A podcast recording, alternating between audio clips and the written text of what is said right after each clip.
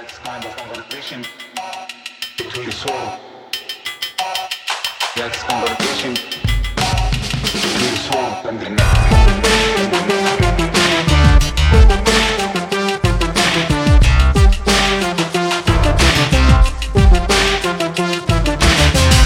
Hello, Prestige heads, and welcome to your weekly American Prestige. I'm Danny Bessner, here as always with my friend and comrade Derek Davison. And there is, as always, a lot going on in the world this week. So, Derek, why don't we just get into it? There was a big election in Australia. How are our friends down under doing? What happened? Why is it important? Why should we care?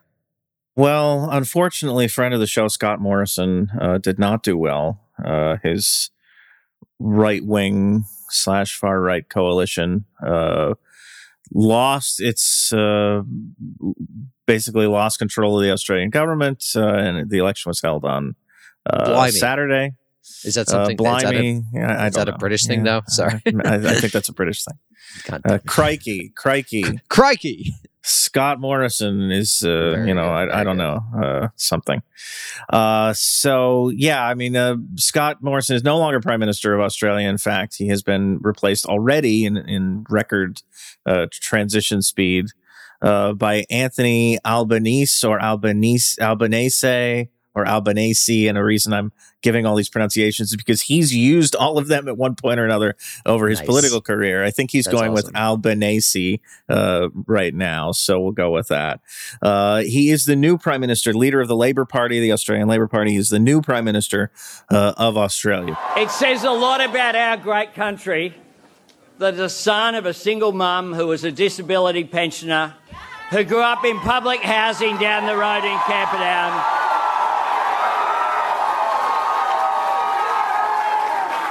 Can stand before you tonight as Australia's Prime Minister. The vote was um, kind of close, in line with polling, which indicated that they were they were you know pretty closely entwined there toward the toward the end of the campaign. But the short uh, summary here is that the Labor Party has emerged, I believe, with 75 seats. I'm not sure if that's the final count. There may still be a seat or two that they haven't, uh, race or two that they haven't declared. Uh, 75 seats is not enough for uh, a sole majority, but the Green Party, uh, which did fairly well uh, for itself, uh, ha- now has three seats, it gained two seats. Uh, so now has three seats and will most likely form some kind of a coalition with Labor. What that will look like, I don't know. The reason we can, I mean, we'll talk about the Joe Biden's big Asia trip, but the reason Albanese Albanese uh, was uh, appointed or uh, kind of moved into the prime minister's uh, office post haste. A was because i- it's clear he's the only person who's in a position to form a government, and B, uh, the Australian government had to get somebody to Japan for the uh, big Quad summit that took place during Joe Biden's visit, uh, and rather than send Morrison, who was the definition of a lame duck at this point, uh, they, uh, I guess, decided to rush the the uh, swearing in of a new prime minister and send Albanese instead.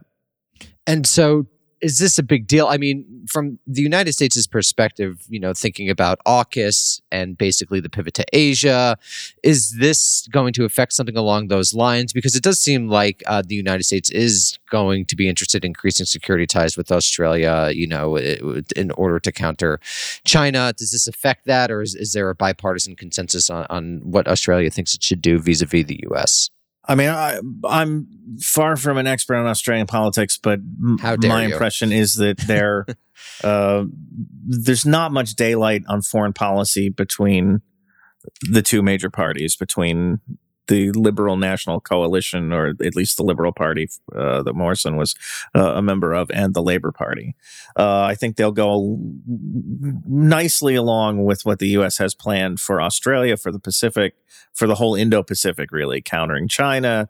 Uh, you know, building up alliances, trade, uh, well, economic agreements. They, they they did talk about a, a sort of economic agreement in Japan. It, it's not a trade agreement, though. We can get into that. Um, so I, I don't think there's going to be a lot of difference there. Where there could be some difference, and I say this only because um, it, it's hard to imagine anybody any worse than Morrison was, uh, is on the environment. Uh, Scott Morrison was basically a climate change denier. Uh, he, despite you know, sort of insisting offhandedly that or grudgingly that uh, he accepted there was something going on, he was pretty much uh, in the denialist camp. Uh, he was very resistant to, for example, um, cutting back on Australian coal mining or coal exports, uh, despite the damage that coal does to the environment, which we're uh, all, I think, at this point pretty familiar with. Um, in fact, there's some reason to think that that his uh, environmental stubbornness may have contributed to the outcome here. Uh, most Australians, I think, are uh, old enough to remember the 2019 2020 brush fires. Uh, which were the worst I would ever. think most Australians are old Uh, enough. hopefully, hopefully, uh, which were the worst in, in Australian history, uh, caused in, in large part by drought and, and uh, climate change, did extensive damage to forests, to places that, that can't be recovered, uh, massive numbers of animals lost, the koala pushed to basically the brink of extinction. Um, you know, lots of lots of horrible things happened, and of course the smoke and uh, people trying to deal with their their homes being you know in jeopardy.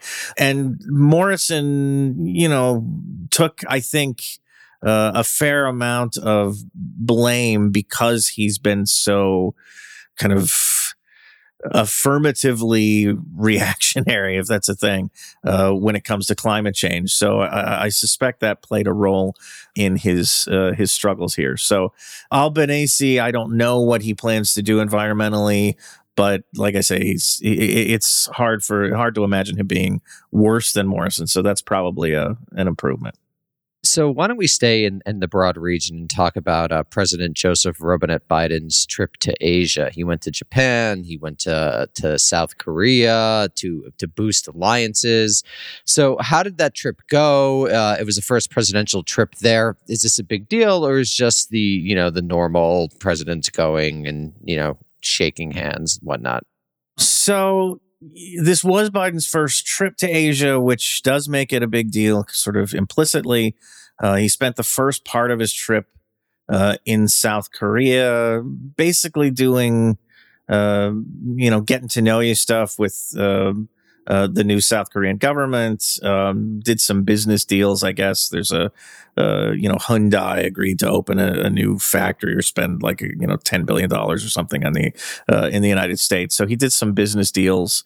What was surprising to me uh, about the South Korea trip is that it wasn't interrupted by a nuclear test or ICBM test or something of the kind from North Korea. Uh, the North Koreans waited until after the entire trip, and I'll get to this in a minute, to, to do their uh, uh, kind of uh, get, hey, hi, President Biden uh, weapons test. So we can uh, we can talk about that. Biden then went to Japan, which was where all the I think big meetings, big kind of regional meetings, were set to happen. As I said, uh, the Quad had a, a summit uh, on Tuesday that involved. Uh, Albanese, Biden, uh, Indian Prime Minister Narendra Modi, and uh, of course Japanese Prime Minister Kishida Fumio. Uh, that was sort of the capper of the trip. The day before, Biden met with Modi and uh, Kishida, and they talked about, you know, some economic issues. They announced the creation of uh, this new group that they're calling the Indo-Pacific Economic Framework for Prosperity. I don't know Oh, if the for good. prosperity part is is officially in the name or if that's just the the sub headline. The countries are still working out a lot of the details, but we know the framework will target four pillars digital trade, clean energy, anti corruption, and here's a term you've definitely heard before supply chain resiliency. I- I'm still not clear on what this is. It includes uh, Australia, Brunei, India, Indonesia, Japan, South Korea, Malaysia, New Zealand, the Philippines, Singapore, Thailand, and Vietnam, in addition to the United States. Uh, I know what it is not is a free trade agreement. It is not that. It's not intended uh, to replace the defunct Trans-Pacific Partnership, which has been resurrected without the United States as the comprehensive and progressive Trans-Pacific Partnership.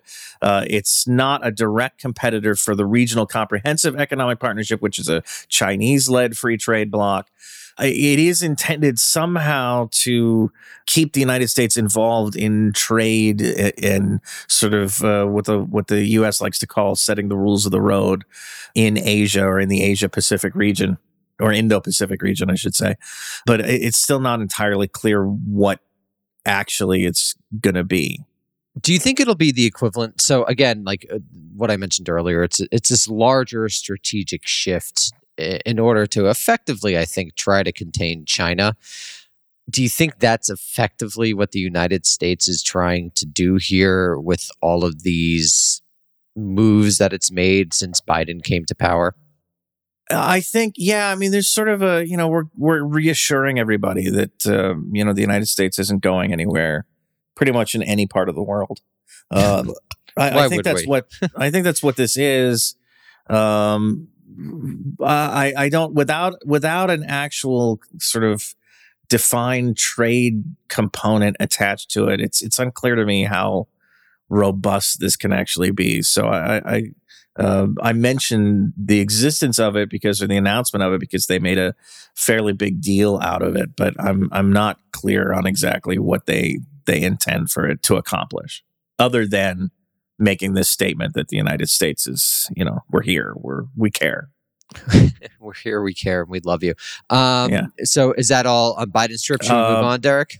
Well, the Quad Summit also involved a couple of announcements. A few, well, there were a handful. A couple of the the big ones. Uh, they announced uh, a very vague, it seemed to me, plan to invest fifty billion dollars in infrastructure projects in uh, the Asia. Pac- I think they said Asia Pacific, which implies uh, you know a lot of Pacific Islands work. You know, th- this is this would be very much uh, an effort to counter the Belt and Road Initiative, though I don't know that um, you know, kind of fifty billion dollars without specifying how that's going to be spent or uh, what it's going to what it's supposed to do is much of a counter to the BRI. Um, nevertheless, that's the that's the statement I think that they're making, and they also announced plans to uh, create a maritime regional maritime traffic monitoring service, which uh, would use commercial satellites to track shipping. Uh, you can, you know, envision this being used to um, maybe track ships that are that are violating UN or US sanctions, uh, say on Iran or North Korea. Uh, but it's also meant to be something that smaller countries in the region, you know, countries that are not in the Quad, uh, could interact with. It's it's another it's partly another soft power uh, initiative. It's meant to be a service to some of these uh, uh, states in the Indo-Pacific region to to help them, uh, you know, kind of monitor ship traffic and that sort of thing. and prevent China from doing it effectively And- because there's right, been all that right. yeah there's been all that talk about China you know going into international organizations and you, it's so funny whenever you read people on this they're like a aghast that China is using international organizations to advance its own interests it's so it's, it's, like we you know, should do we're the only ones who should be That's yeah our thing. It's Uh, so the ridiculous last thing to say uh, is North Korea did finally conduct uh, a weapons test uh, early Wednesday, which was after Biden, just after Biden had left Japan. It's still not entirely clear what they tested. They fired three weapons. Um, the South Korean military seems to think that one of them was an ICBM, perhaps the uh, somewhat semi mythical, I guess, Hwasong 17, uh, which they may or may not have tested uh, earlier this year if they did test an ICBM, they were clearly only testing a component of it. Whatever this was, the projectile flew fairly high, but it didn't go very far, which suggests they weren't interested in testing the entire system. They were maybe just interested in testing the booster phase or the launch phase, something like that, unless the test went wrong, which is also a possibility, and there was some kind of failure. Uh, it's it's hard to say, and it, it really this is only I think speculation by the South Korean military. There's no confirmation of of what the North Koreans did, and interestingly, I haven't seen any uh, indication that they talked about it on state media. That could be uh, because they're preoccupied with COVID right now and and kind of playing low key with some of this uh, other stuff. So let's move to the Middle East. And there's been some discussions about island transfers in the Red Sea. So, what's been going on, Derek, and why should we care? Uh, so this is a uh, th- it's an issue that's been ongoing for five or six years now. Um, there are two islands, Tiran and Sanafir, uh, that are located at the mouth of the Gulf of Aqaba as it empties out into the Red Sea. Uh, they are Egyptian property. Now, whether they eternally belong to Egypt uh, or were kind of transferred to Egyptian or placed in Egyptian custody, sort of like you would put your dog in a in a kennel, I guess, if you're traveling, uh, by Saudi Arabia in 1950 is a matter of some dispute between those two countries. Uh, the Egyptians have long, you know, held that these islands were Egyptian, have been Egyptian from you know time immemorial. Uh, the Saudis insist that the islands were theirs, and they transferred uh, Abdulaziz, King Abdulaziz, or Ibn Saud, the the founder of the the Saudi kingdom transferred them to the Egyptians for protection in 1950 because at the time there were fears uh, that the Israeli military could try to seize those islands. They control uh, basically access between the Gulf of Aqaba and the Red Sea because they they create a, a couple of very narrow straits that can be uh, kind of uh, closed off or opened up depending on who's uh, in control of those islands. Regardless of the long-standing dispute, in 2016, Egyptian President Abdel Fattah Sisi announced that he was giving the islands, or you know, made moves to give the islands to the Saudis, uh, whether to right a historic wrong or because he was just trying to thank them for all the money they have have helpfully dumped into Egypt since he seized power in 2013. Uh, you know, is is up to you to decide. Uh, but regardless, he he went forward with this. It created a, a fairly serious at the time political crisis in Egypt. There were protests. It went to the courts. Finally, the, uh, the Egyptian sort of Supreme Court or High Court ruled that uh, the transfer was legal, that Sisi was within his rights to do this within his power to do this. Uh, and there, that's where things have stood uh, since, you know, 2017, 2018. Uh, the reason that they haven't advanced any further with this transfer uh, is that under the terms of Egypt's 1979 Camp David peace treaty with Israel, Israel has the right to, or has the the uh, yeah, I guess right. It has the right to have kind of a, a final approval on what happens to to these islands if they're transferred somewhere else. Um, that agreement also um, obliged Egypt to demilitarize the islands, which they've been uh, ever since that treaty. Uh, the Israelis, who you know really are are basically uh, on good terms with the Saudis in general at this point, don't seem to oppose the transfer of ownership, but they are uh, they do have some concerns about the monitoring mission. There was a you know sort of monitoring component to this demilitarization, so they they want to maintain that international mission uh, to ensure that the islands remain demilitarized. The Saudis do not want to maintain uh, that monitoring mission, so they've been in uh, sort of a dispute o- over the last couple of years uh, with the Israelis holding the the final say over what happens to these islands. Now, uh, what Axios reported earlier this week, uh, you can uh, you know sort of enter the Biden administration here. Uh, the Biden administration is trying to mediate an agreement between Israel and Saudi Arabia to satisfy everybody's concerns about monitoring and get these islands transferred to the Saudis. Uh, they view this as a way to basically curry favor with Mohammed bin Salman, who's very keen on uh, taking control of the islands and the economic potential that that offers.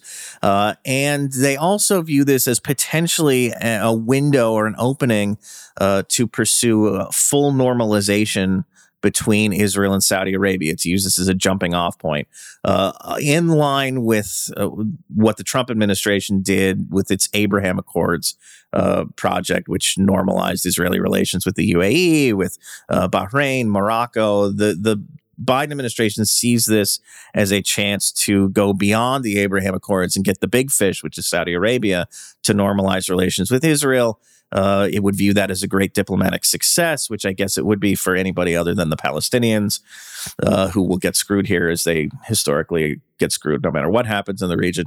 Um, and so that's where things stand. The Biden administration is trying to work out kind of behind the scenes uh, an agreement to to make uh, this transfer happen. Do you think this augurs anything big about geopolitics, or not really? I, I, do. I mean, I think you know the the handicap here, or the what's been blocking uh, a normalization uh, agreement between Israel and Saudi Arabia is not really, um, you know, anything structural. It's that Mohammed bin Salman's dad, who's still technically king uh, of Saudi Arabia, King Salman, doesn't, uh, you know, sort of have day to day, isn't involved in the day to day running of the kingdom anymore because he's quite elderly and probably not in great health. Uh, but he snaps to anytime somebody mentions the idea of normalization with Israel and says, not until there's a, you know, an agreement on a Palestinian state. Um, Mohammed bin Salman, by all accounts, wants to ditch the Palestinians and cut a deal with Israel. Uh, he would have liked to have done it, I think, you know, to to help his buddy Jared Kushner and uh, and Donald Trump out uh, during the, the, the Abraham Accords kind of festival, but that didn't happen. I think he would still be interested in doing a deal now. So, yeah, I mean, if you view this as uh, the starting off point to start negotiating that normalization deal, uh, I think you're in a sort of holding pattern because of King Salman, but he's, you know, he was just in the hospital for a fairly extended period of time. And um, as I say, he's elderly, he's not in the best of health. So you may be looking toward a, transition in Saudi Arabia that opens up the, the, the door fully for, for a normalization agreement. And that would be a, a pretty big deal. Uh, yeah, I would be big. It would be bad for the Palestinians, and I'm sure good for rich people in, in the kingdom and in Israel. Rich people in the kingdom and around the world. One can dream. Yeah. So, why don't we move over to Ukraine and why don't we talk about the U.S. threat of a Russian default? So, the Treasury Department has been, uh, since the start of the war and since the United States and other Western governments froze a large portion of Russia's uh, foreign currency reserves, has been maintaining um, an exemption or kind of a special privilege or special window to allow the Russian finance ministry to make debt service payments in that foreign currency, which you know one has to do. Debt is the debt is denominated in a certain currency. You have to make payments in that currency. Uh, that window expired on Wednesday. I'm not sure why there was a deadline on it, but um, the Biden administration did not renew the window. Uh, and so it's kaput now, which means that the Russian foreign ministry is probably uh, at some point going to be forced into default. It's not that they lack the money to make these debt service payments, it's that they're going to try to make the payments in rubles and you know they've they've talked about offering some kind of unspecified scheme to convert uh, the rubles back into the the original currency of the debt. You know, on a sort of immediate immediately after the payment is made. It's uh, it seems unlikely that all of their uh, foreign creditors are going to be okay with that, and so uh, this is going to force uh, a default at some point. It's hard to say when.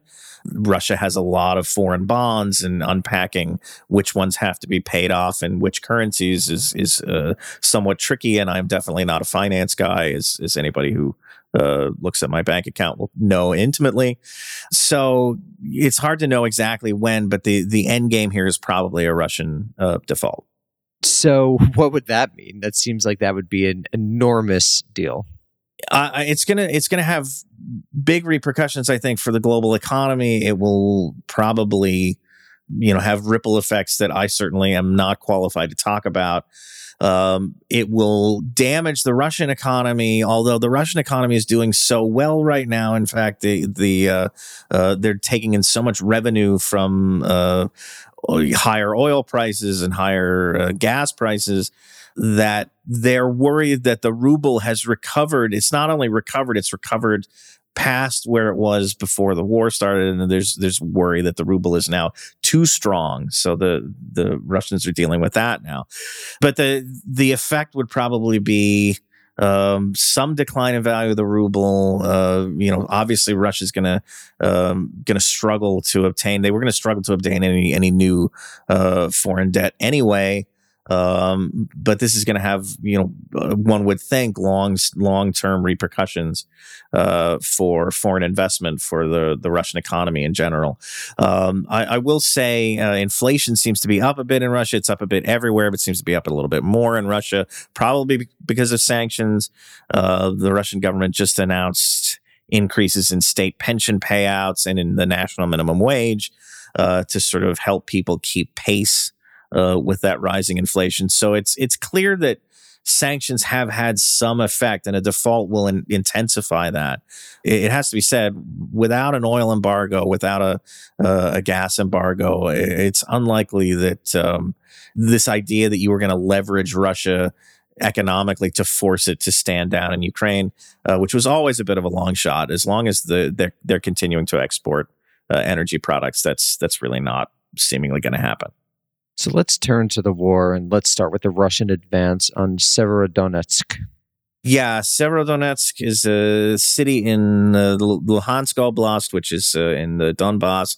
Uh, it's the last major city uh, in Luhansk that's still in Ukrainian control. Uh, the Russians have been focusing on Severodonetsk for some time now. It seems they're making progress. Uh, in fact, the Ukrainians are, I think, uh, Reuters reported on Wednesday they were down to defending like the last main highway into and out of the city, which is their supply route. Uh, for the, the the personnel they have stationed in Severodonetsk and, and in its um, environs. The Russians are able to cut that road and take it. They will surround that those military units, or uh, they'll be closer at least to surrounding them. There are some. Uh, they're not entirely surrounding the city yet but it's it's they seem to have some momentum. It's going it's slow. It's not uh, certainly not a, a, lightning speed advance, but they they are steadily uh, advancing here. President Volodymyr Zelensky, the Ukrainian leader, has said that in some places Ukrainian forces are very severely outnumbered and outgunned by the Russians, and he's urging Ukraine's Western allies to supply more weapons. The Ukrainians are moving US made howitzers. Uh, these are M777s. I don't know what that means exactly, but that's the designation. Uh, they've been arriving, they've started to arrive in Ukraine, and the Ukrainians have been moving them into the Donbass as fast as they can. Artillery is a big part, has been a big part of this particular phase of the war, and these howitzers are supposed to be fairly effective long range artillery. So uh, if they get enough of them in place, that that could kind of stem the Russian advance. But I don't, um, you know, I don't know how fast that's going or uh, how many of them they're able to get into the region with, you know, the Russians uh, conducting airstrikes and missile strikes on trains and on, uh, you know, weapons depots in the West.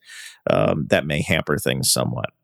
And in fact, it actually does seem to be that Russia is planning to annex Kherson, which, correct me if I'm wrong, is is well outside the Donbass. Yeah, so Kherson uh, is just north of Crimea. Um, it's one of the first places that fell uh, to the Russians after the invasion started. Uh, there are indications that that Kherson is preparing for some kind of annexation.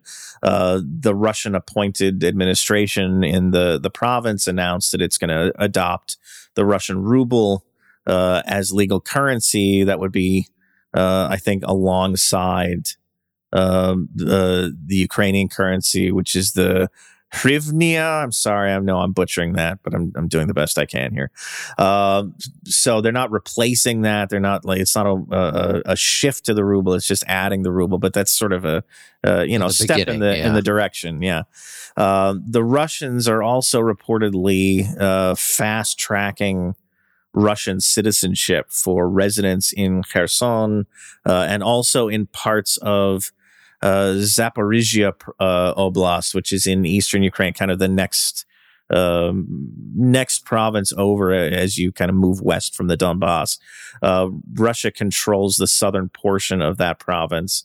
Uh, there's an, an, indication that they maybe may fast track Russian citizenship for people living there as well.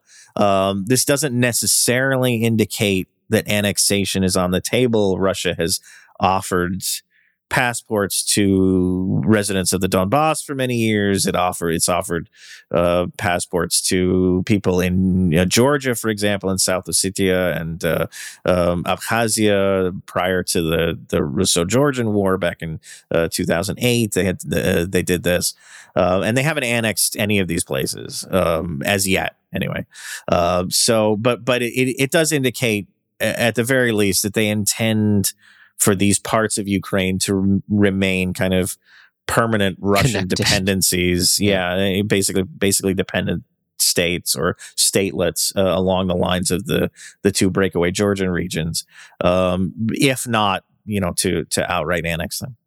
So why don't we end on uh, Henry Kissinger's comments and the uproar that they engendered? Yeah, so Kissinger, um, uh, they took Kissinger out of cold storage uh, to wheel him to uh, the Davos conference. Always the finest people uh, at the World We Economic applied. We didn't get in Davos. this year. Yeah, Hopefully, hopefully we'll Um, be presenting next year. Fingers crossed.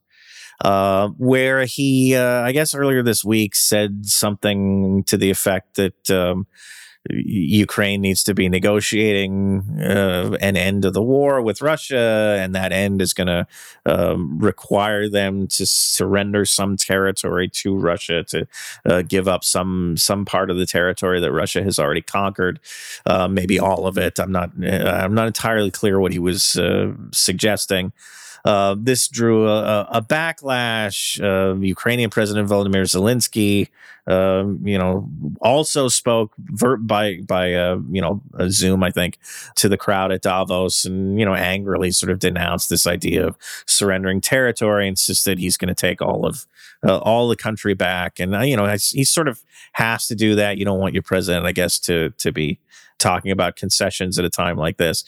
It also raised a lot of, you know, there's a lot of anger among the uh, foreign policy crowd in the US. There was a couple of days there on social media where we had the always productive conversation.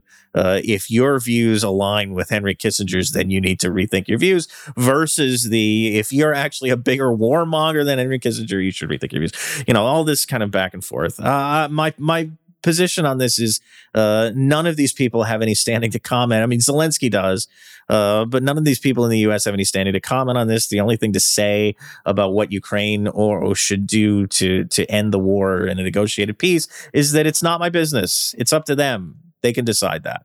So that's that's my feeling, but uh, you know, I'm I'm uh, not inclined to agree with any of these folks. I mean, there is a strong contingent of all the usual suspects: Michael McFaul and uh, Benjamin Witz. Witz is it Witz? Wittes? Wittis? I don't know. I don't know. Uh, you know, all these these these He people likes who cannons, are, right? you That's know- the cannon guy. yeah, the cannon like- guy, yeah. the boom guy. Uh, who whose commentary verges on you know let's fight Russia to the last Ukrainian, uh, and that that always makes me very uncomfortable. At the same time, I you know Kissinger has no more standing than any of any of these other people to talk about what uh, Ukraine should do. So I, uh, my opinion, just leave it alone. Uh, Americans love to play risk with the entire world. Well, again, on that happy note, Derek, thank you so much. Everyone, please enjoy our interview with Stefan Eich about his new and excellent book, The Currency of Politics. See you next week. Bye.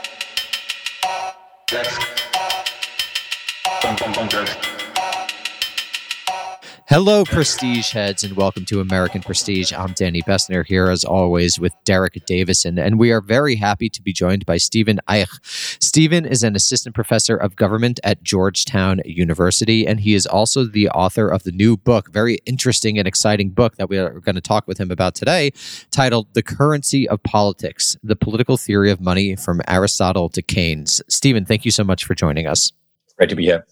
So, why don't we just start with the most basic question humanly possible? And you're a political theorist, so you could give the most complicated answer to the most basic question, which is what is money? So, money, if you ask economists, is defined by its functionality, whether it serves as a store of value, a medium of exchange, um, and so on. But if you dig a little deeper beyond the economic definition, it turns out that political theorists have asked themselves precisely that question, and they haven't arrived at a straightforward answer. Instead, um, what I show in the book and what has kind of you know, fascinated me in writing it it turns out money is really a kind of collective uh, institution of our imagination. It's a way in which societies govern value and are in turn governed by certain conceptions of value. And from that perspective, it's not just simply an economic tool that is meant to fulfill certain functions uh, better or worse, but it's really a kind of societal institution, very much like law or speech, that governs the way in which we relate to one another and which crucially um, governs the way in which power is exercised within societies. So in the book, you begin with Aristotle, um, but I was wondering what what are the first instances of money? Because i think this is important because i think people on the left in particular have this imagined idea of you know pre-monetary societies or pre-currency societies. So what is the first archaeological evidence um, of money that we have? Or broadly speaking you know is it bronze age? Is it earlier? What are we talking about? When do when do we see money first come into circulation as it were I mean, the first first thing to observe is on a meta level that that is always the question that's being asked first, like an origin story of where does money come from? What is the first time money was being used? And in fact, in, in writing about the history of money, uh, it's a history of origin stories, um, more or less convincing attempts to precisely answer that question. And I'm so it's a good question. It's a great less, question, if you will. It's a great it's question, question, but it's a question. Yeah. It's a question that um, you know has misled many people because it sends you on this search into the deep past in the hope that figuring out the origin of something will tell you something about its nature. Okay? So here's my crack at this. Um, it doesn't begin with Aristotle. In fact, it begins much, much earlier. The invention of money dates back at least as long before Aristotle as Aristotle is separated from us. So you would probably have to go back, um, you know, 2000, 2500 BC at the very least, maybe even, maybe even earlier. And you'll probably um, encounter it in kind of Mesopotamian societies that are developing new techniques of accounting and bookkeeping. That's when you see money appear first as a technique of essentially keeping track of value of who owes what to whom, um, what is the unit of value that's being used to denominate um, certain debts, not least tax debts, but also um, accounting in a kind of more administrative function when it comes to the actual distribution of materials. So that's where you would probably find the origins of money, as far as we can tell. That's that's interesting for me because it's actually not as a material object that money appears, but as an accounting unit. Right? That's really, I think, what money is. All these other things, which we casually usually refer to as money, actually are just tokens, you know, some consisting of metal, some consisting of paper, that are kind of symbolized, um, used to symbolize the discharging of certain debts or the, you know, the symbol that holds a certain amount of value. But that's not really the money itself. The money itself is an accounting unit. So it's basically a unit by which to measure debt in a sense it, it, to, to, to measure what is owed. And, and, and, and in that sense, right. you gesture toward this in the book, it's about the future, right? So could, could you maybe talk a little bit about this? Because I think it's really interesting and not something that people generally address, which is what is, in a sense, this might be not exactly correctly phrased, but what is the theory of time that goes into money? How does money relate uh, to time and f- futurity, or I don't know how to pronounce that. I've never actually said that out loud, et cetera yeah, maybe the way into this is to appreciate um, the idea that money is this institution. Nice, of, appreciate. Good pun. to, to have collect. This is the entire. This is the problem of writing about money. That uh, all the people writing about it can't help themselves, but resort to these cheap monetary. Can't funds. help themselves. but uh, the, what's helpful here is to to look at the idea that expectations play in conceiving of money. Precisely if it's not just a, an object, you know, not just a kind of lump of metal or piece of paper, but something um, that exists in uh, on a different uh, realm of ideas and has this collective dimension.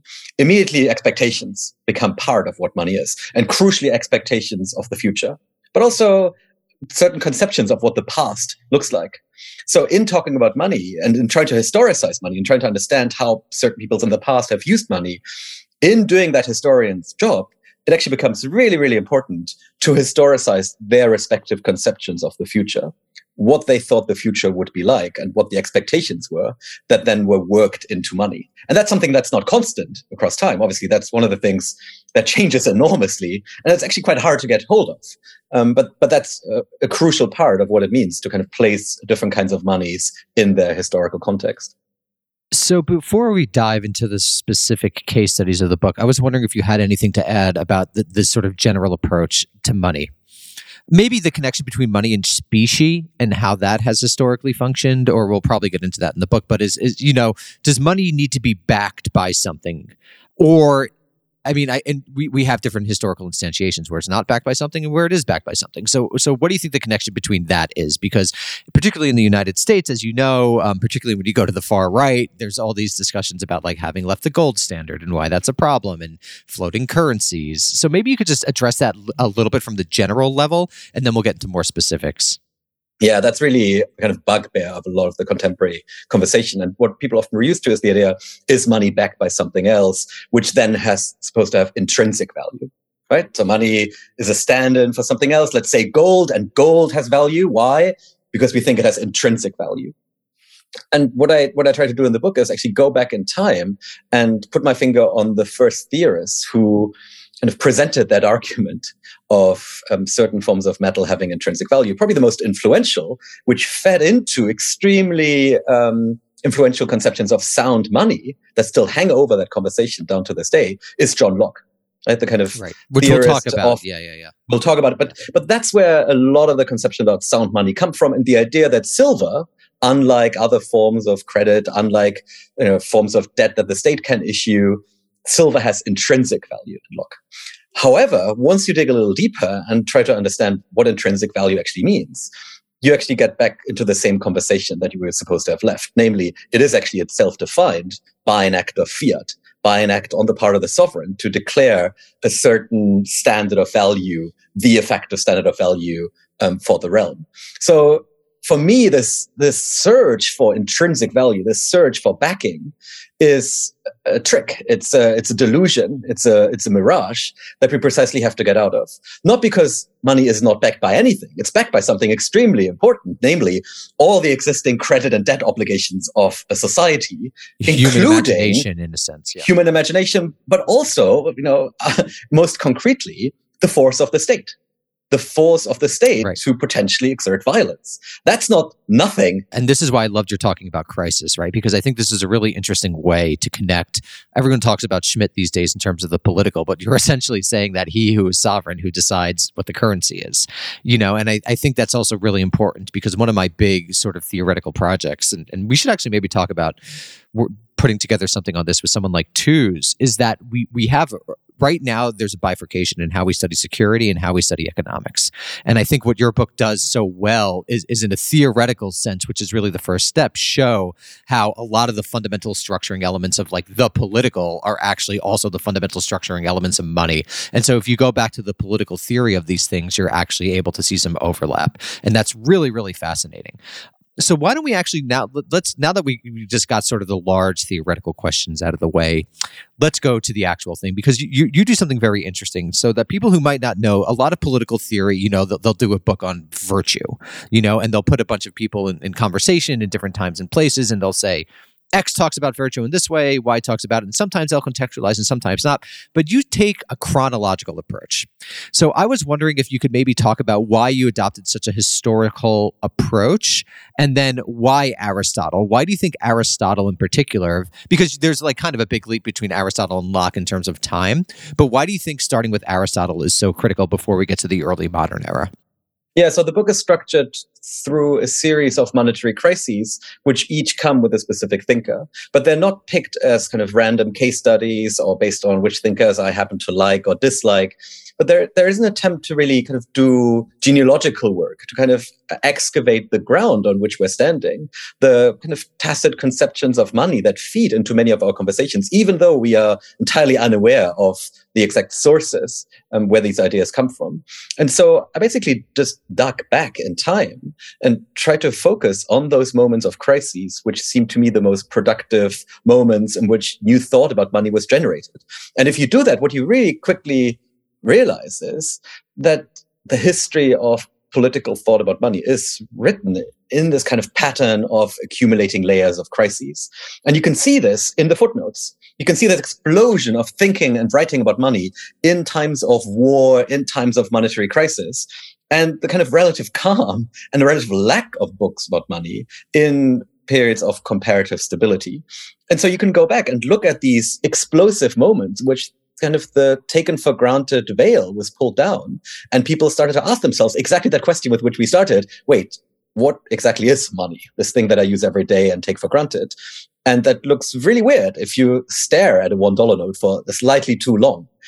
And you can go into these moments and then you know look at okay who contributed in the most interesting and the most influential and the most productive and the most lasting manner to these uh, to these debates. Um, and that that's how i ended up writing this pattern. Now i could have chosen some other thinkers. I could have um, added other chapters.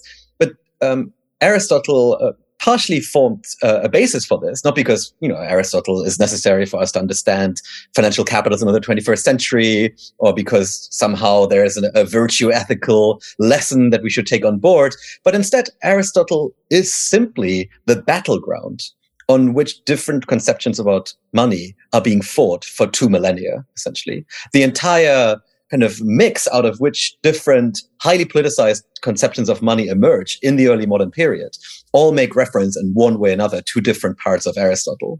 That's always the reference that get pulled in, and that's the textual work that's being done. So for my project, it seemed important to actually trace that all the way back.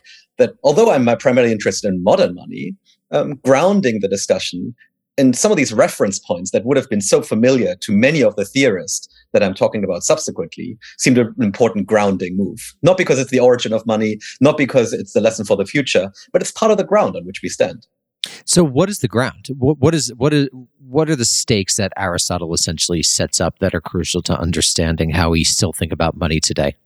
I mean, the first thing to say is that it's a peculiar kind of ground, not exactly quicksand, but uh, a, metaphor that I sometimes use is metaphoric rock, rock that has been transformed by the pressure of subsequent layers of rock, and that poses a couple of you know peculiar problems for the historian, for someone who wants to go back, uh, distortions, changes in the in the conceptions, and so on.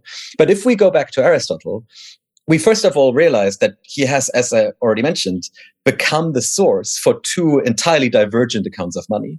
There are parts of Aristotle's work in Book One of the Politics that are very frequently cited by those who tend to hold on to what's usually called a metallist view of money or a more economic account of money, when money emerges as a piece of metal out of long distance trade. Um, that, that's one way, for example, in which um, Joseph Schumpeter read, read Aristotle. There is, by contrast, uh, another discussion, a much longer, much more interesting, um, from my perspective, discussion of money in book five of the Nicomachean Ethics, which talks about money not so much as an economic institution, but instead as an institution of you know, any kind of society that is in pursuit of governing itself and trying to figure out what it would mean to actually achieve political justice right? The political of money essentially. So so there, there's exactly, one that exactly. focuses on like literal backing and there's one that focuses on the, the political community in a sense that is forged at least partially through money. And what's standing in the background here is the fact that currency in the form of coins issued by political communities is actually a comparatively recent innovation at this point. It's been around for like 200 plus years at the time of Aristotle's writing. So it's a comparatively young institution compared to the institution of money that, as already mentioned, had existed for millennia already by the time Aristotle was writing.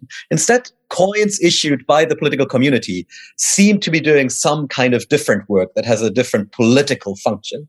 So, just one quick question. Um, so, Aristotle is also living in a moment of transition, at least in his part of the world, from kind of city state to you know Macedonian Empire. So, is there a connection then between the, the, the thinking about money and sort of the expansionist political program that'll come with Alexander, or is that not really addressed?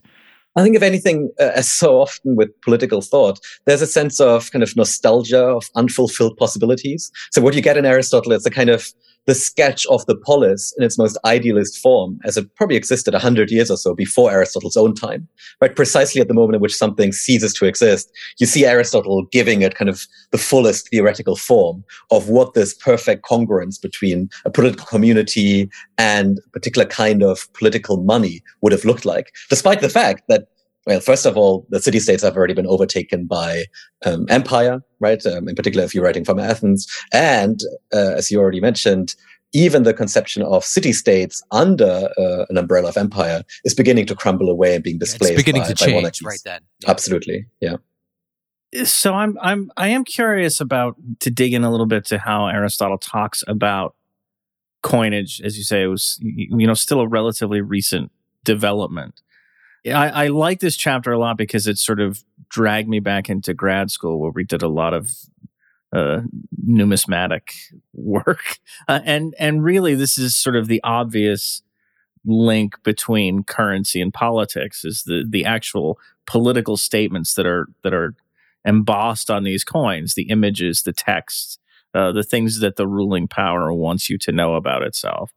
Uh, I'm curious uh, if you could maybe dig in a little bit to what Aristotle had to say about how the development of coinage and this kind of production uh, of you know with every city kind of producing its own currency and making these things kind of overt how that relates to this much older political institution of money in terms of transactions and credit and and uh, debt yeah i mean the, fir- the first thing to say historically before before i get um, back into aristotle it really has long been a puzzle of why all these um, Greek city states issued their own currency. Right, like the, the standard account um, told by kind of institutional economists about the invention of coinage is that it's essentially an efficiency game. Right, you kind of stamp certain lumps of metal, so you don't have to weigh every single time you engage in a transaction, and the state is just there as a kind of guarantor of that uh, efficiency mechanism, of that time-saving mechanism. But if you look at it from that perspective, it becomes really, really puzzling why there would have been 500 plus different currencies just in the Greek world, right? If you're really into efficiency, that's not an obvious solution. um, so clearly something else is going on. There must be some political link, which if you look at it, you know, screams in your face um, because it's on, it's on the coins themselves. So that's just a kind of larger historical background. When it comes to Aristotle, we're obviously dealing with um, you know, a difficulty of sources. So we're piecing together an argument from essentially, you know, two surviving um, lecture courses, one on politics, one on ethics, as well as, and this is, I think, crucial, an account that is usually seen nowadays as written not by Aristotle himself, but by a student of Aristotle. So it's called a kind of pseudo-Aristotelian text. But that's the um, Athenian constitutional history, where you get, um, from an Aristotelian perspective, maybe not Aristotle himself, but certainly someone quite close to him, studied with him, an account of the kind of political constitutional changes um, Athens um, underwent. And so it's between in connecting the dots between the two that I think we can begin to say um, a few interesting things. So from the ethics, we get a theoretical account about currency, or coinage, as an institution analogous to law and that's something that's embedded actually in the in the Greek here. It's something that the city gives itself rather than being kind of externally given to it, and something that it can control some kind of um, you know force over um, and can use in order to govern itself well or less well, um, which always entails risks of misgovernment, abuse, and corruption, but also a possibility of making use of it. And when you connect that to the constitutional history, you notice that from Aristotle's perspective, crucial moments of democratization, crucial moments in which the kind of the structure of the Athenian political community changed, were associated with changes in the way in which it used money. So, for example, um, two crucial innovations um, were that Athens um, not only, first of all, invited its male citizens to participate in the law courts and the parliament, but that crucially, it started paying them. So you would famously get paid a kind of day's wage in order to participate in the law court. And that, uh, you know, compensation was given to you in the form of coins issued by the political community. And usually actually that, that service was even referred to by the name of the coin. So that you see this close connection developing between certain tokens issued by the state, their symbolic function, also their their role as a, a, symbol of value, and the way in which that was integrated into crucial reforms of the political system.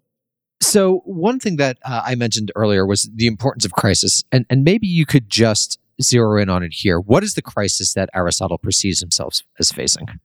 Well, I think there's a double crisis. On the one hand, there's the crisis we've already alluded to, that in some way that political form um, is already on its way out, right? So there, there's a sense of grappling with unfulfilled possibilities um, of um, what once was or maybe was, but also its contradictions. So you get you get a grappling with the the very idea of political justice and political community precisely at the moment in which it seems um, you know become obsolete. There's also a more specific um, crisis that takes us back to the question, what is money? Because by the time Aristotle is writing, there have been various kind of emergency monetary measures, in particular in the context of wars, for example, towards the end of the Peloponnesian War, whereby um, city states resorted to issuing um, coins that either consisted of copper or um, were copper coins plated with silver. But there was a, a, a pushing and exploration of the link between political trust, metal value, and the purpose of money in the political community. These things are no longer simply taken for granted or naturalized, but they have become, in previous moments of crises, and in particular in the context of war, open to questioning. Um, and that's, I think, partially what Aristotle is working through here. Let's dig in on that for a second war, because I had mentioned earlier the, the, disconnect in our theoretical thinking right now between war and money. And this is what I, I love about your book. And I think why it's going to be a very important book um, going forward, because it does provide a base for this sort of analysis. But could you bring war into the discussion and, and just from a, maybe even take a step back from Aristotle and just talk about the relationship between war and war and currency? Because um, I think this is something that you see throughout history. You know, people worrying about hyperinflation, people worrying about right now we're talking about Russian sanctions, and that's ultimately at least partially a question of money. So, um, what is the connection that you see? What what should you know listeners who might not be experts in this take away? From the relationship between war and money over time? It's a it's a striking link and one that I actually didn't expect to come out as strongly as it did when I started writing the book, but something that it becomes inescapable when you actually dig in. Like every single moment of monetary crisis I ended up looking at had an element of war in it. And the war was generative in a number of different ways. Um, to begin with, uh, war puts pressure on state finances, right? Wars are extremely expensive. And um, it forces the state to come up with alternative means of financing, um, forces the state to either develop its tax system. So many innovations of tax policy are closely linked to these moments of war. Income taxes first come into being in the late 18th century in the context of Britain's war um, against Napoleonic France. But you also see the state resorting to innovative, say desperate, say creative attempts to create revenue to finance its wars. Right? And so money becomes an obvious, an obvious uh, subject here. For many um, centuries running up to the modern period, it was in periods of war that European monarchs would essentially devalue their currency and um, essentially finance their wars through a kind of inflation tax um, and and were thereby able to kind of find resources that they didn't have the tax resources for to finance. So I'm very curious here about tendencies in war because the, the, the, the, story we tell in political diplomatic history is that wars tend to centralize states and centralize power, and, and, and particularly in executives. But on the other hand, as you just said, war also, in a sense, frees up money, where, where money is able to, you know, embrace its elasticity. And, and, and one of the inherent um, uses of money is that it can be elastic. So, do you see any tendencies or any relationship between those things? I mean, I don't think it would be an X curve necessarily, but I was curious what you see about um, those tendencies towards centralization on one hand and towards elasticity on the other. I think what's standing in the background here are questions of the international flow of money that comes out so clearly. Right? It's it's precisely in response, partially, to these attempts to finance wars through increased centralization or other tools of monetary financing that um, you know, private sources of money develop techniques to escape those attempts, um, either by developing um, new forms of financial instruments, you know, um, commercial paper, uh, promissory notes, and so on, um, or there's a sense in which um, you know the the idea of metal money becomes all the more appealing not because you believe actually in kind of intrinsic value or any of that stuff but because it's a kind of check against the sovereign simply saying you know um, a pound is how much i declare a pound to be worth. Um, and so so you see also an ideological struggle during these periods of a war in which money is reconceived from both sides. Um, on the part of the state and on the part of uh, private money holders who are trying to resist these attempts. And so it's a genuinely open-ended ideological struggle, and you see it ending differently in different moments.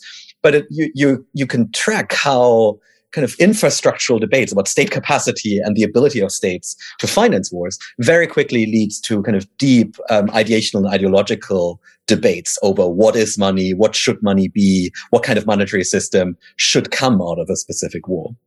So this is all uh, incredibly fascinating, and I want to get to Locke in the early modern period, which is you know the the era we're kind of living in the shadow of. But before I do, could you maybe talk a little bit about the Church, the Catholic Church in Christendom, and money? Um, because there's this whole, I mean, it's it's it's an enormous topic, but particularly in the late medieval era, you have sort of Aristotle really influencing church thinking, but then you also have, you know, people who are critical of Aristotle. So I was wondering how the church thought of money, if you ever came across this subject before we get to the, you know, the period of, of secularization and desacralization with Locke.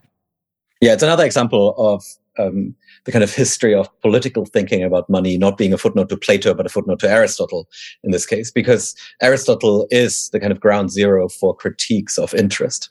Right, that same that same book of the politics has an extremely influential critique of why there's something unnatural from Aristotle's perspective about money creating its own offspring, um, and that critique uh, becomes extremely influential and gets revived um, in the kind of scholastic tradition. Um, and it becomes church doctrine that um, the charging of interest is essentially an act of theft, an act of theft um, from God, because God owns time. And what is interest? Friend of the pod. Yeah. What if what is got interest if not what is interest if not the price of time? So in charging interest, what you're essentially doing is you've you've stolen time from God and you're charging people to use time. And that that's clearly that's clearly heresy. You can't you can't steal time from God.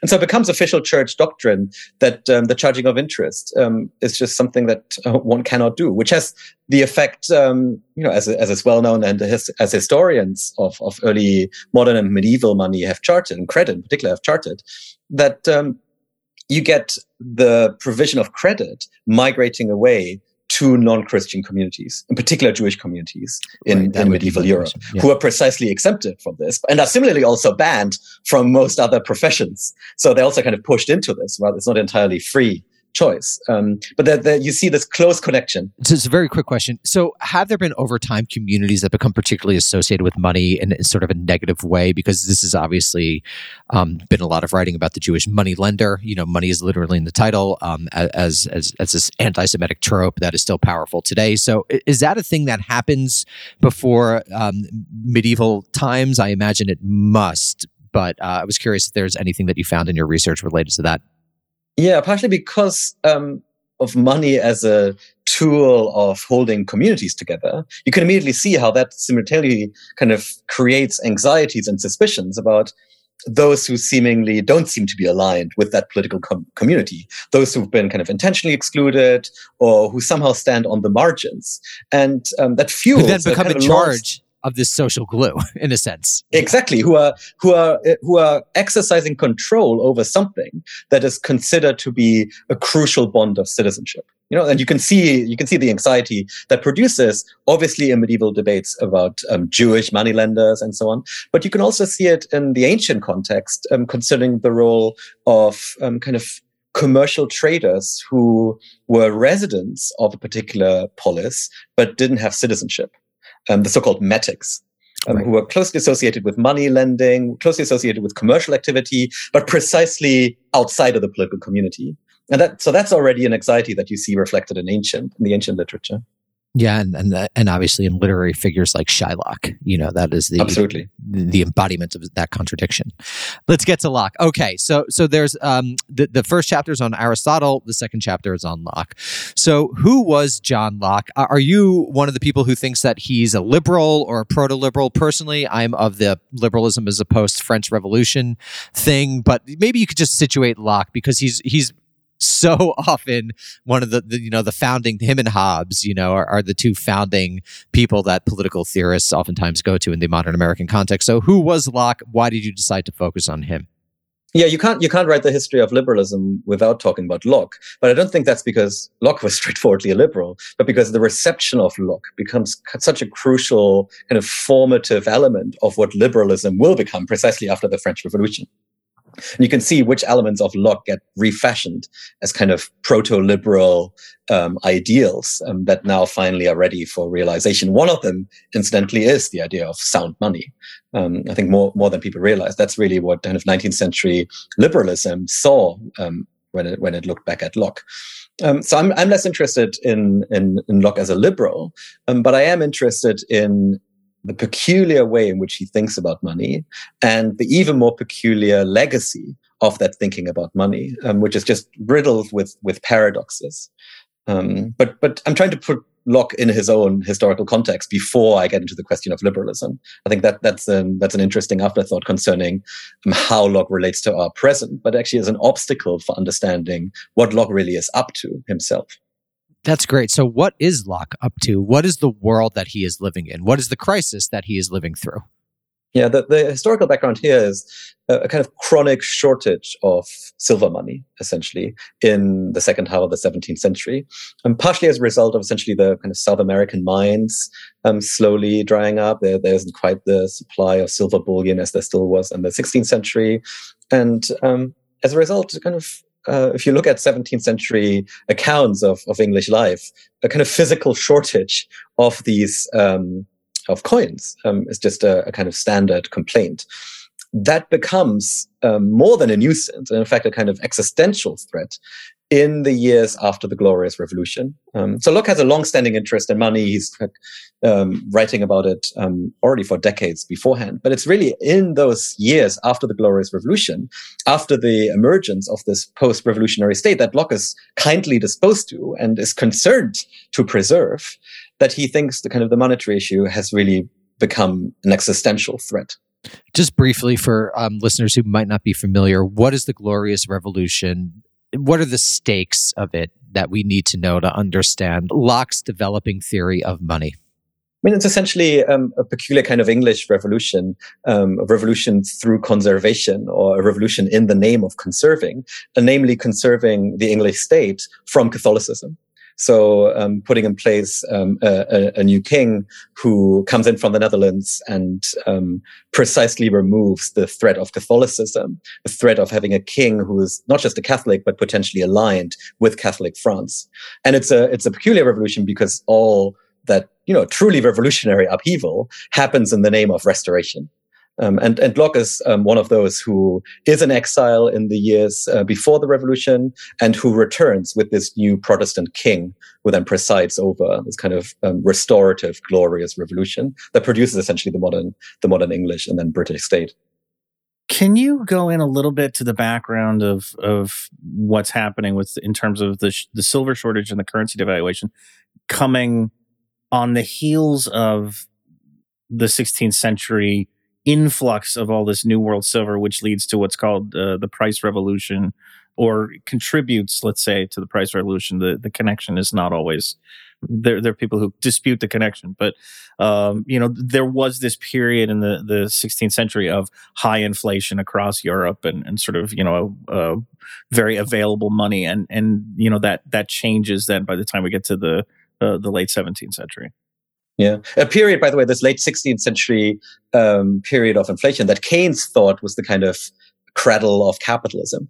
He, he thought that's the moment in which really things things change. Um, but by the by the 17th century, things are very different, and that's partially driven by a kind of decline in supply of new silver, but it's also um, reflecting a kind of different global constellation whereby silver is actually actively exported, in particular from South America to Asia China is at this point beginning to use silver essentially as a new form of commodity money. Um, and the enormous amounts of silver that begin to flow across the Pacific to China. So really, we're talking about a kind of global, global flow of bullion, all with the effect that less and less silver is arriving on British shores, which intensifies this, um, this shortage that I, that I already referred to.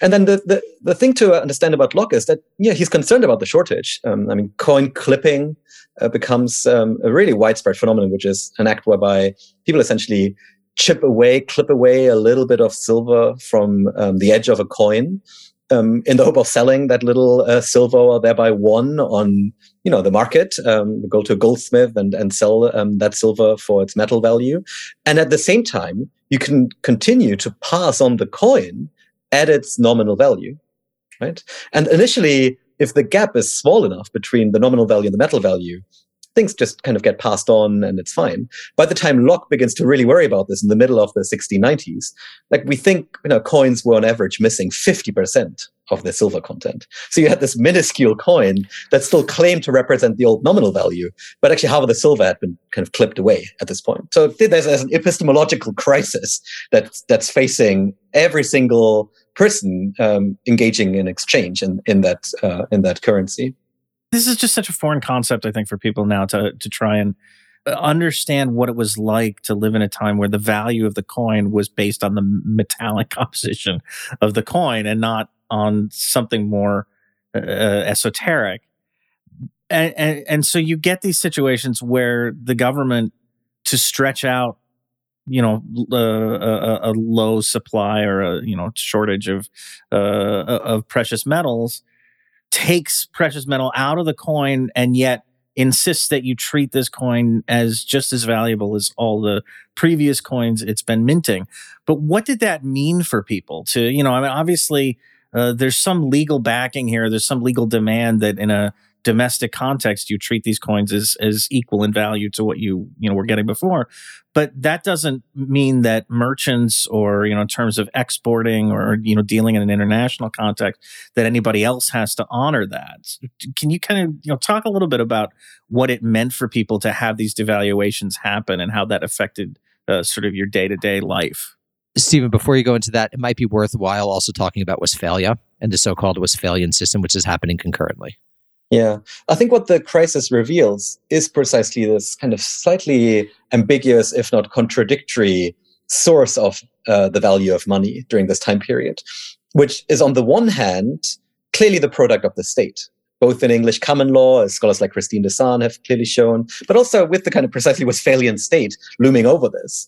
Um, there's clearly a sense of money being tied to the state. And at the same time, the kind of daily transactions, I think, did largely operate on the basis of the idea that the value is somehow matched by the metal value. And it's uh, what happens in the crisis is that the two begin to diverge so dramatically that you really have to kind of choose your monetary theory.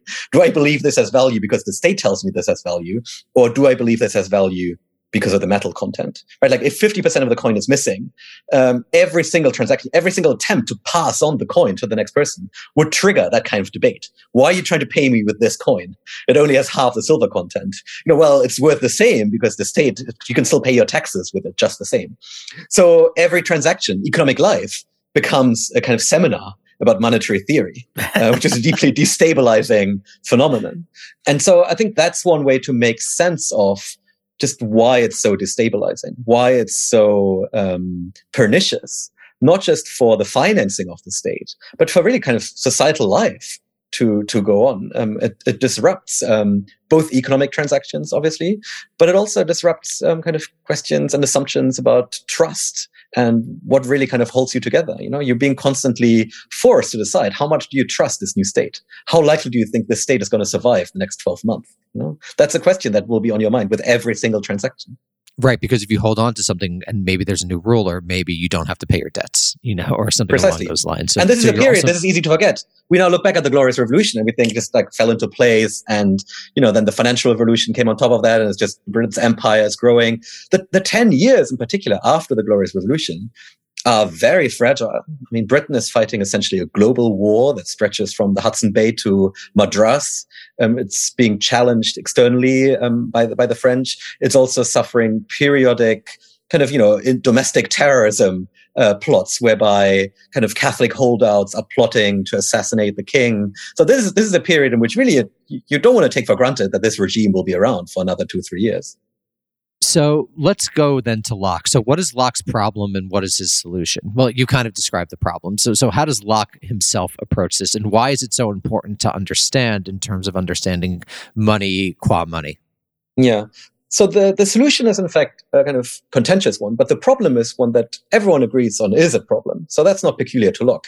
Um, once 50% of the coins are missing, everyone in the realm agrees that this has become an existential threat. The question is, how do, how do we respond to this? And there's a flurry of kind of parliamentary inquiries, parliament commissions, um, experts, to, to look at this. Locke is one of them. Christopher Wren is another. Isaac Newton is another expert. So really they get the kind of the, the biggest brains in the realm together to figure out what's going on. They also task the, the treasury with coming up with a potential plan. And the Treasury's just one thing I want to highlight here. What's also critical is this is like you get proto expertise in related relation to economic knowledge. So I think those are things that we don't want to. You know, in order to understand this highly complex system, you have the development of a new social category, someone called an expert, which is different from a priest or a, a- even as someone who in the scholastic tradition. It's something fundamentally different related to politics. Sorry. And that comes that I think plays an enormous role um, when we try to understand Locke's influence subsequently. That he becomes this kind of expert sage, not just simply someone with knowledge, not just simply someone in power, but holding this kind of unique position of an expert um, with kind of seemingly kind of divine powers of um, of knowledge. Very very different from what, what came beforehand. I agree. Um, but so the the Treasury report is really what kind of sets off Locke. The Treasury report essentially advocates, based on really solid historical scholarship, what would have been the standard response. Um, so the, the Treasury report goes through the history of English money and first of all establishes that money has value due to the word of the sovereign right? And it actually cite, goes back to Aristotle in, in that sense. Um, and it cites legal precedent for this. Um, there's, there's, it's a very solid kind of common law position to take. It also does um, good historical work in showing how in previous um, kind of analogous moments, what the treasury had done was essentially collect all the existing coins that were largely clipped and look at what is the market value of silver and recoin the silver coins at a rate that is more in line with what we would expect um, them to be worth um, according to the market which has the advantage that it increases the number of coins in circulation, right? So it kind of decreases the shortage, it reduces the incentives for clipping, and aligns British money essentially more with the kind of market price for silver. Locke look, looks at this and is outraged. And so he, he thinks of this proposal as essentially a legalization of clipping he says there's a little difference to this proposal c- compared to the kind of uh, clandestine clipping that is happening in private, which we all denounce collectively. The state engaging in this kind of recoinage um, as devaluation would essentially uh, become a clipper uh, in its own right, and something something is just wrong about that. You know, that's um, that's a violation of the kind of faith and trust placed in the sovereign. It's a, a, a breaking of a promise, an oath that that state made when it guaranteed the value of a certain coin. And it throws into doubt like all the kind of societal bonds of trust that connect us to one another, but crucially also that connect us to the government. And if you're concerned about the fragility of this post-revolutionary state, that's that's an argument Locke takes deeply serious. Um, the kind of collapse of trust in this new government um, is really what um, what hangs over it, which is very different from arguments about simply intrinsic value or economic arguments. In fact, most economists now think that the results uh, of this um, eventual recoinage that followed Locke's advice was disastrous economically because it reduced the amount of silver coins in circulation even further. But Locke is not at all perturbed by this. Um, he he's more interested in the political um, dimension of this reform than simply the kind of monetary economics, as we would call. It. So maybe you could just describe what is that recoinage in brief, um, and then what is the legacy of Locke, and, and place him within your larger story.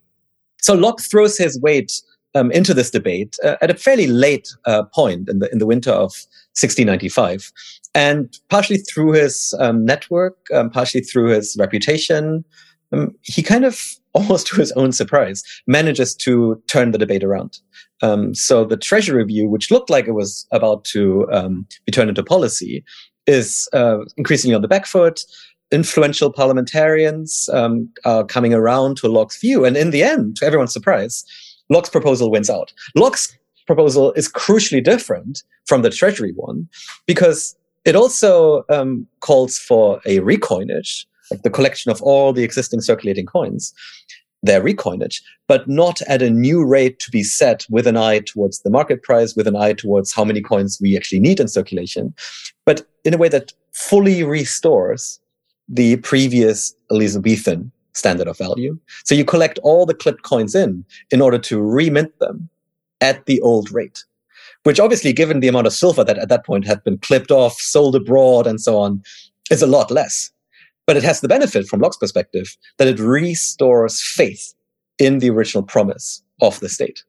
So it's about it's about political stability fundamentally. M- money is is is most important for Locke as a tool of political stability and, and in a sense social imagination and um, belief in the state. Before the state, interestingly enough, has the Weberian monopoly of violence that will later come to define what a state is. So it's it's interesting in this transitional period how money plays into that larger rise of the state as a political form that comes to dominate the Absolutely. world. Absolutely it's all about trust. What's so interesting about it at the same time is uh, very different, I think, from the view um, of Locke um, of subsequent generation, that Locke actually shares many of the old Aristotelian premises, namely that money is something that has conventional origins rather than origins in nature, that money is a product of our imagination rather than um, of natural intrinsic value, right? He agrees with all these things, but it's precisely as a result that money is extremely fragile and fickle, that the state depends on it, but that it also is a kind of fiction that needs to be stabilized, that needs to be tied to previous promises,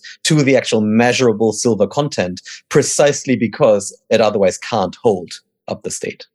So the title of your chapter includes the phrase or the word rather depoliticization or the depoliticization of money. Could you maybe explain uh, what precisely um, that means and that this might actually be a good place to end? And, and every every listener will, we're going to have Stefan on again to talk about some of the the later chapters of his book as well, which are incredibly interesting. But so maybe just explain what do you mean by depoliticization of money and how does this relate to your larger argument about crisis and whatnot? Yeah, so there, there, are two elements to this. The first one is um, that others have noted the kind of depoliticizing effect of the language of sound money, right? The way in which it kind of removes it from political control um, and depoliticizes it as a result.